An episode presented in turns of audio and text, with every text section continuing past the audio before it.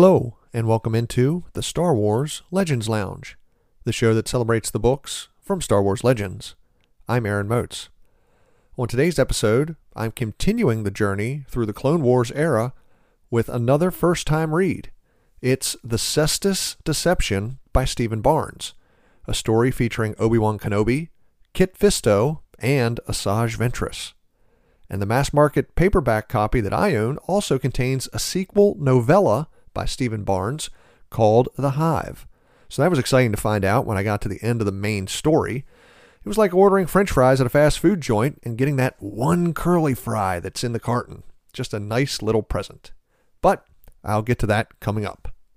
First, I want to thank everyone for the nice messages I've received about the special pop up episode last week. And thanks again to Matt Thacker for his willingness to come on and answer some listener questions. Maybe that's something I'll try to do more of in the future. You all been great sending in questions, so when I have a lot packed up in the queue, maybe I'll invite another guest on to help me answer them. I thought it worked out really well, and it was great to hear another person's opinions. I'm thinking maybe twice a year or even quarterly if I get enough emails. Really, all that matters is how many great questions you all send in. And speaking of, let's get to today's listener question. It comes from listener Jason, who wrote a very nice email, but I had to shorten it a bit for today's show. Jason says, I've listened to your podcast since December of 2020. Thank you for doing this and for having an amazing podcast about Star Wars Legends.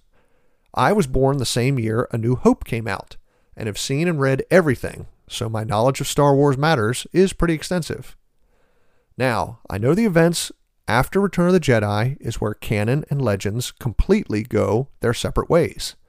But do you ever think they'll canonize and put out a TV show on Disney Plus or a movie about the Jedi War with the Yuuzhan Vong?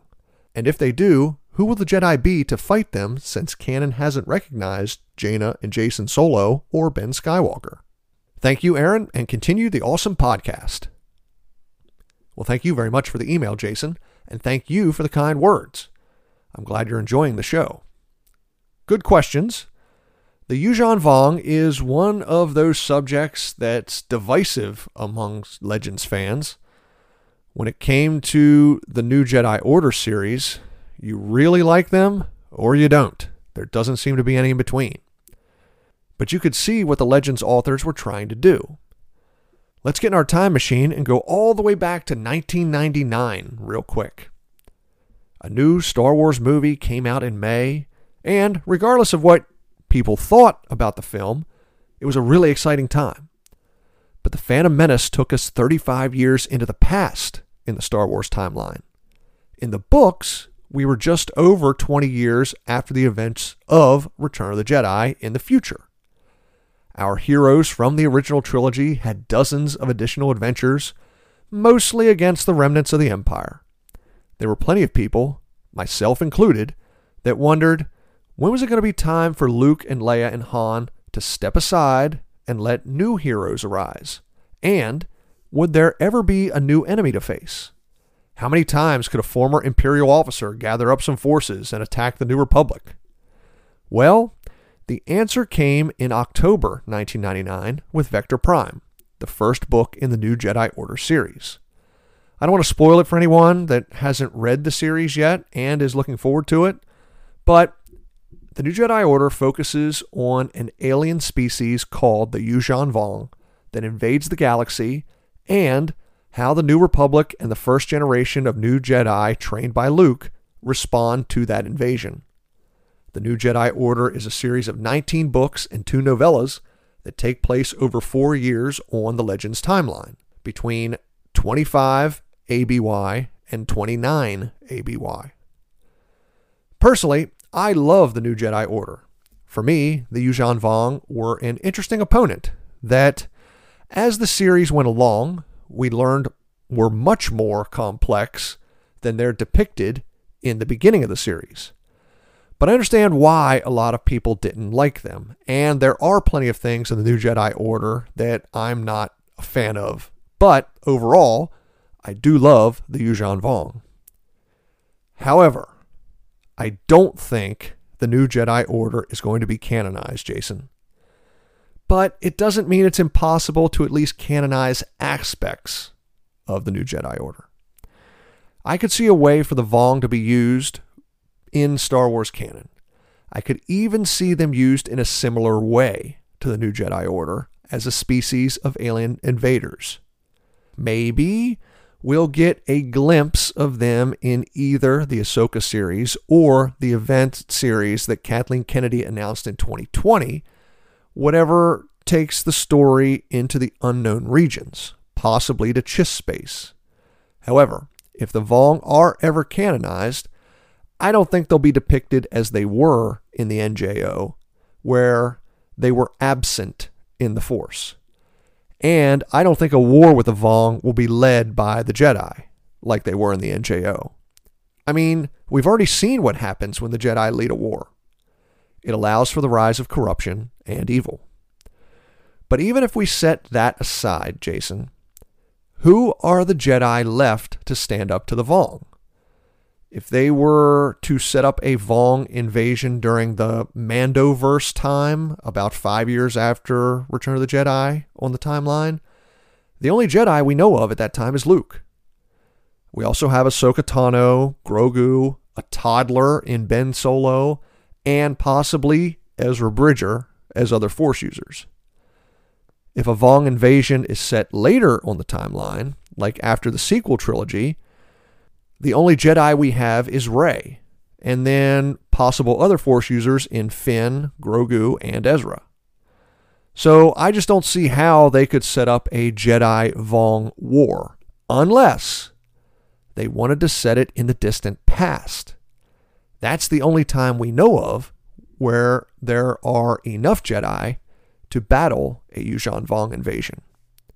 Regardless, I'd like to see the Vong brought into canon and if they ever are, I hope Lucasfilm keeps some of the same complex dynamics and interclass fighting within the alien species. Thank you very much for the email, Jason. Now, listener, if you have a question and want it answered on the show, email me at swlegendslounge at gmail.com or you can send a tweet at legendslounge1. Or if you'd like to get your voice on the show, just record it and email it in. Just please record it in an MP3 or MP4 audio format. Now it's time to dive into today's book. It's The Cestus Deception, a Clone Wars novel by Steven Barnes. Grab yourself a drink and let's head in to the Star Wars Legends Lounge.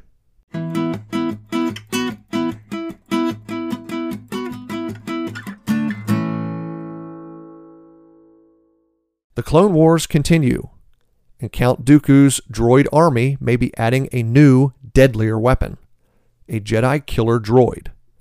What makes them so dangerous is that the JK 13 droids contain a partially biological intelligence that can touch the Force, allowing them to anticipate a Jedi's movements. The story begins with a demonstration. Chancellor Palpatine shows Jedi Masters Obi Wan Kenobi and Kit Fisto how dangerous the droids can be, ordering a clone ARC trooper to attack one of the droids. It's not even a contest. The JK 13 anticipates all of the trooper's movements and incapacitates him in less than a minute. Then Kit Fisto steps into the arena. Kit's moves are faster than the eye can follow, but the droid moves with him, landing several blows to the Jedi. The demonstration fascinates Obi Wan, who can feel a force buzz surrounding the droid. Something's not right. The JK 13 can tell what Kit is going to do before Kit does it. It's amazing. The droid is going to defeat one of the Jedi's greatest one on one fighters. But, just as it looks like he's about to lose the fight, Kit jumps inside the droid's attack and slices with his green lightsaber, destroying the Jedi killer. In the aftermath of the fight, Palpatine tells the Jedi the secret of the JK 13 is a creature called a Dashta eel, a creature from the planet Ord Cestus that can touch the Force. The droids are being manufactured by Cestus Cybernetics, and the Chancellor says the Separatists are about to purchase hundreds of them. Palpatine asks the Jedi to deal with the situation, to stop the Separatists from purchasing the droids, and to stop Ord Cestus from seceding from the Republic. The Jedi send Obi Wan, Kit Fisto, and a small squad of clones under the command of ARC Trooper Nate to Ord Cestus. Obi Wan and Republic barrister Dulb Snoil appeal to the Cestian government, meeting with the planet's regent, G'Mai Duris, and members of the five families that control Cestus cybernetics. Obi Wan and Snoil learn that Duris is really just a puppet she wants what's best for Ord Cestus, but the real power lies with the five families, and they're only concerned with the lucrative offer on the table from Count Dooku. Obi-Wan warns the group that unless they shut down the manufacturing of the JK droids, Chancellor Palpatine will send a Republic task force to the system, prepared to bombard the planet for joining the separatist movement. Meanwhile, Kit and the clones set up a hidden camp in the mountains outside the capital. Their job? To secretly set up a rebellion from the planet's oppressed farmers and miners in case diplomacy fails. When supplies arrive at the camp, Nate meets a cargo pilot named Sheeka Tull, a former lover of Jango Fett, the genetic foundation of the clone army. Sheeka tells Nate a few things about her relationship with the bounty hunter telling him about the similarities she sees between Jango and the clones. But when Sheeka asks Nate about his thoughts and feelings, she gets frustrated with many of his responses about his loyalty to the Republic and his brothers. Sheeka implores Nate to start thinking outside of his programming, and he does. Nate changes his name to Jango Tat, the Mandalorian word for Jango's brother. He also asks Kit Fisto to show him some Jedi exercise techniques to allow the clones to become more in tune with their environment. In the capital city, negotiations are going poorly. Obi-Wan and Snoil meet with a Cestian crime boss to purchase information about Cestus cybernetics and the catacombs that run under the city. After the meeting, Obi-Wan feels a strange presence. Something odd, yet familiar. Obi-Wan begins to think there's something else working against them on Ord Cestus, that not everything is what it appears. But there's nothing he can put his finger on. Failing in their negotiations, Obi-Wan and Snoil leave the city and join the rebel camp. As the clones continue training the rebel volunteers, a group of JK droids attacks. Some of the clones and rebels are killed in the raid, with the survivors splitting up and fleeing through the catacombs. Jango Tat is seriously wounded, but Sheeka saves him, loading Jango Tat into her ship and flying him to her home village several kilometers away from the capital. In the village, Jango Tat is nursed back to health. During his convalescence, he meets Sheeka's children and sees the simple life the villagers lead. One day, Sheeka leads Jango Tat into a cave and shows him a pool of Dashta eels.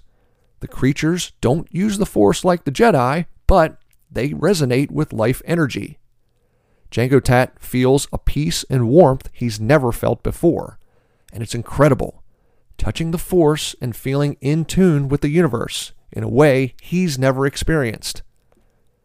When they return to the village, Jango Tat thanks Sheeka for showing him her life, but even though he feels the pull to stay in the village, he has to go back to help his brothers and those suffering during the war. After spending one last night in the village with Sheeka, Jango Tat returns to the mountain camp. He sends out an emergency message and soon locates the new camp where the rebels have relocated.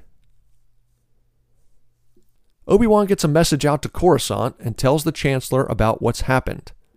Palpatine says he's sending a Republic cruiser to the system. Obi-Wan has until it arrives to resolve the situation or prepare for orbital bombardment. Obi-Wan and Kit begin leading guerrilla attacks on the five families, hitting their manufacturing and mining facilities. They purchase plans for the tunnels beneath Cestus Cybernetics and lead a strike team beneath the facility. Again, Obi Wan gets that strange feeling that something is wrong. And finally, it reveals itself. Asajj Ventress and a group of native Cestians are waiting for the Jedi, trapping them between the cavern wall and an underground lake. Meanwhile, the Republic cruiser arrives and prepares to fire on the capital. At the rebel camp, Jango Tat decides to ignore the Jedi's orders to stay put and heads off with two members of the rebellion to a lake resort where the members of the five families have fled to, far away from the capital. The three are attacked by a JK droid guarding the compound. The droid easily handles the squad until one of the rebels pulls out an explosive and allows the JK 13 to grab him. He releases the explosive, blowing up the droid and sacrificing himself. Jango Tat breaks into the compound, finds the communication room, calls the Republic cruiser in orbit, and redirects the bombardment. The cruiser fires, raining death on the compound killing the five families and Jango Tat. While Obi-Wan deals with the Cestian attackers, Kit Fisto advances on Ventress. The duel is intense, but Kit is exhausted. Ventress takes advantage and gets under Kit's guard, slicing his side and knocking him into the lake. Finally, Obi-Wan is able to fight through the Cestians and attacks Ventress himself. Eventually, they both end up in the water too, where mysteriously their rebreathers are ripped away. In the confusion, Obi Wan slashes Ventress, who flees into the catacombs. Following the fight, the Jedi learn the five families have been killed. Political power reverts to Regent G'Mai Duris, who shuts down manufacturing of the Jedi killer droids and signs a treaty to stay with the Republic. Now, following the Cestus deception comes the events of the novella The Hive. Regent Duris and members of the Cestian ruling council ask Obi Wan to accompany one of the soldiers deep into the planet to retrieve the last remaining royal eggs. The Cestians hid the eggs in the catacombs about a century earlier when a deadly plague wiped out more than 80% of the hive. As Obi Wan and the soldier, Jensen, descend into the catacombs, they find a nightmare. Thousands of dead Cestians, their hollow exoskeletons littering the floor. It's as if the members of the hive that sealed themselves off from the surface resorted to cannibalism, wiping themselves out. They enter into a second cavern, and Obi Wan and Jensen feel a tremor under the ground. At first, Kenobi thinks it's an earthquake, but suddenly three huge carnivorous worms erupt from under the dirt. Obi-Wan and Jensen scramble up on a rock formation to keep away from the worms, but the smell and the noise attracts more of the creatures. Soon, hundreds of the monsters are crawling around the dirt. Trapped on the rocks, Kenobi and Jensen use a grappling gun to shoot a cable across the cavern. They shimmy across the line, keeping above the worms crawling across the floor. After a slow trip of over 50 meters, Obi-Wan and Jensen make it to a rocky overhang on the far side of the cavern. They escape through a heavy metal door to a final room. There, the two find a chair and a computer. They learn the worms were originally placed in the cavern as a passive security system to keep the eggs safe. But as the underground hive grew, the worms escaped, dug into the soil, and grew larger. They attacked and ate many of the Cestians, forcing the survivors to barricade themselves in the first cavern. There, they found themselves trapped, eventually succumbing to cannibalism and slowly dying out. Jensen sits down in the chair to face the final test. The computer will ask him a riddle. He has three chances to answer correctly, or the computer will release a poisonous gas, killing everyone in the room and the eggs. Jensen answers the first riddle incorrectly, and then the second. He tries to stop the test, but the computer says he must either answer the third riddle or die. Obi-Wan convinces Jensen to answer the final riddle, and he does. Incorrectly. Quickly, gas pours into the room. Jensen falls unconscious while Obi-Wan tries to slice through the door with his lightsaber. But there's no time. Just as Kenobi feels faint, the gas is quickly sucked back out of the room. Confused, Obi-Wan checks on Jensen and shakes him awake. What's going on? Jensen asks. They turn as the computer raises a vault out of the floor. It turns out the riddles were just a test. If a native Cestian was willing to die for the eggs, the vault would open, allowing access to them. The computer also starts playing a low, resonating thrumming sound, which chases off the carnivorous worms, allowing Obi Wan and Jensen clear access to return to the surface. With the death of the five families and power reverting back to the native Cestians, Regent Duris and the ruling council hope to hatch the eggs and birth a new pair of royals, thus reuniting the hive across Ord Cestus. Time for a break. When we come back, I'll talk more about the Cestus Deception. I'm Aaron Moats. Stay tuned. You're listening to the Star Wars Legends Lounge.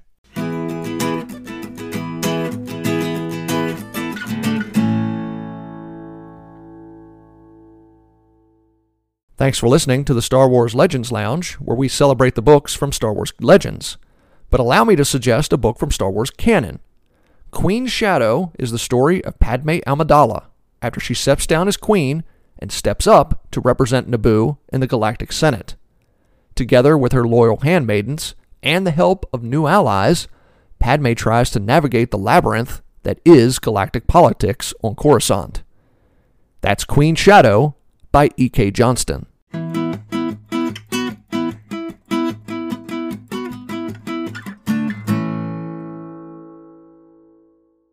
Welcome back to the Star Wars Legends Lounge, the show that celebrates the books from Star Wars Legends. I'm Aaron Moats, and today's book is The Cestus Deception and the following novella, The Hive, both by Steven Barnes.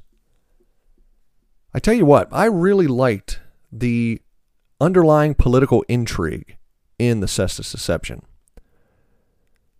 That the Republic is trying to keep another planet from seceding while also trying to ensure that the company manufacturing the Jedi killer droids shuts down manufacturing and agrees to continue to follow the rules and laws set forth by the Republic.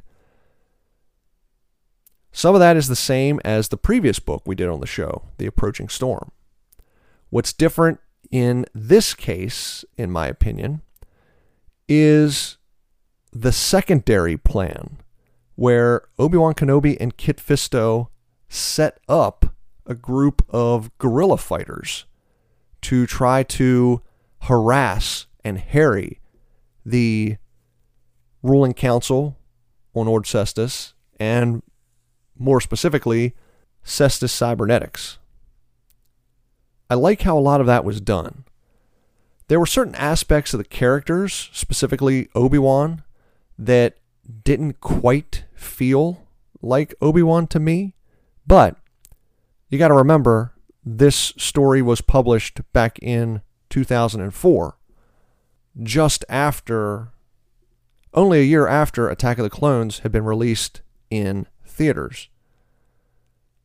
Yes, it has some of the same things for Obi-Wan, his distrust of politicians, his wry sense of humor is sprinkled throughout this book. The one thing that I found a bit odd was how he and Kit arrived at the planet already with a secondary plan.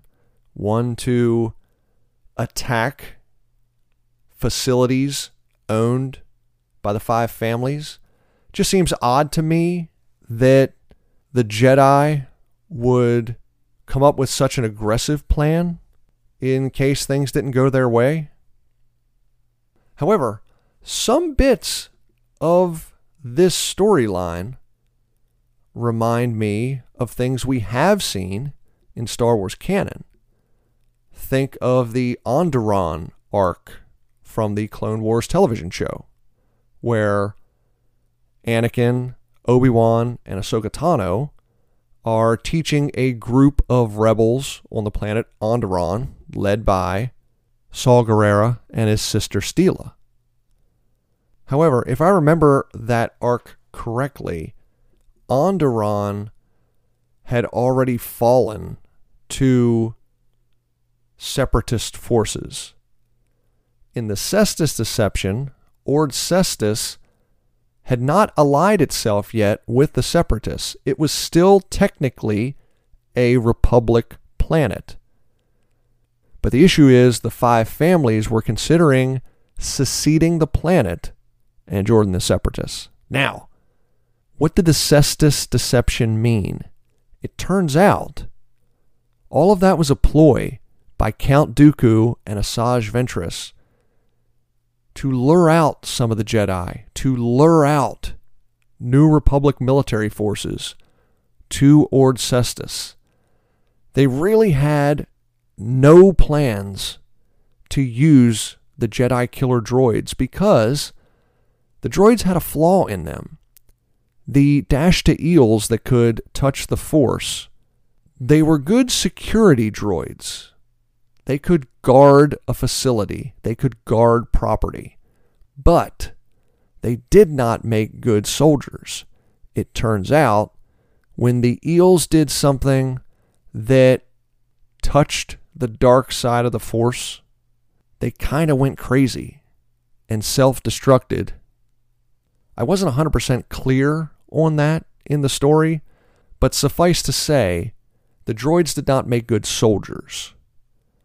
And Dooku and Ventress knew this. They simply set it all up to try to lure Republic forces to Ord Cestus, which would in turn spook the population into thinking the Republic is this dictatorship that won't allow us to live the way we want to live. And in doing so, Ord Cestus would then secede and join the Separatist alliance. Obi Wan doesn't figure that out until very late in the story. It's actually pretty interesting. The author, Steven Barnes, hides that pretty well. You can tell something else is going on in the chapters where we're kind of inside Obi Wan's head because he's suspicious of the regent, G'Mai Duris, and he's suspicious of the five families. And he can sense Asajj Ventress's presence on the planet. Now, he doesn't know it's Asajj Ventress. He just feels this darkness in the Force that's muddying the waters of his negotiations with the ruling council. Now, we as the reader know it's Asajj Ventress because she pokes her head out every once in a while. Like right after Obi Wan speaks with the crime boss, Ventress shows up and basically tells the criminal to go along with Obi Wan's plans up to a point where Ventress can then spring her trap. It's a fun cat and mouse game where the mouse doesn't really know what's going on. The other part of this story that I really did like was ARC Trooper Nate, who eventually renamed himself Jango Tat. The part of the story where after he gets wounded, he's convalescing in Sheeka's village for an unknown amount of time. I'm guessing it took about a week from the way it was written, but they don't expressly say how long he's there. But the way he imagines his life outside of the Grand Army Republic, a simple life in Sheeka's village, helping the farmers of the village, playing and raising Sheeka's children. And again, part of this reminded me of things we have seen in canon, specifically in the Clone Wars.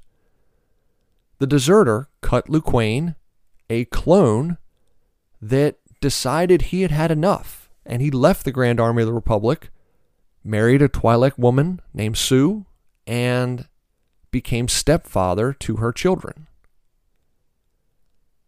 Now, that's a bridge too far for Nate slash Jango Tat, but some of his inner turmoil also remind me of Captain Rex's inner turmoil as the series went along, where he asked, What is it we'll do after this war? Was the war worth it? Now, in Jango Tat's case, we never get to see the outcome of that. He sacrifices himself in order to save Obi Wan and Kit and everyone else that's in the capital when he calls the Republic cruiser to change the target of their bombardment and changes it to the lake resort where the five families are hiding out a couple of kilometers outside the city. In Clone Wars, of course, Rex does have some regrets, but we see that he never really leaves the fight.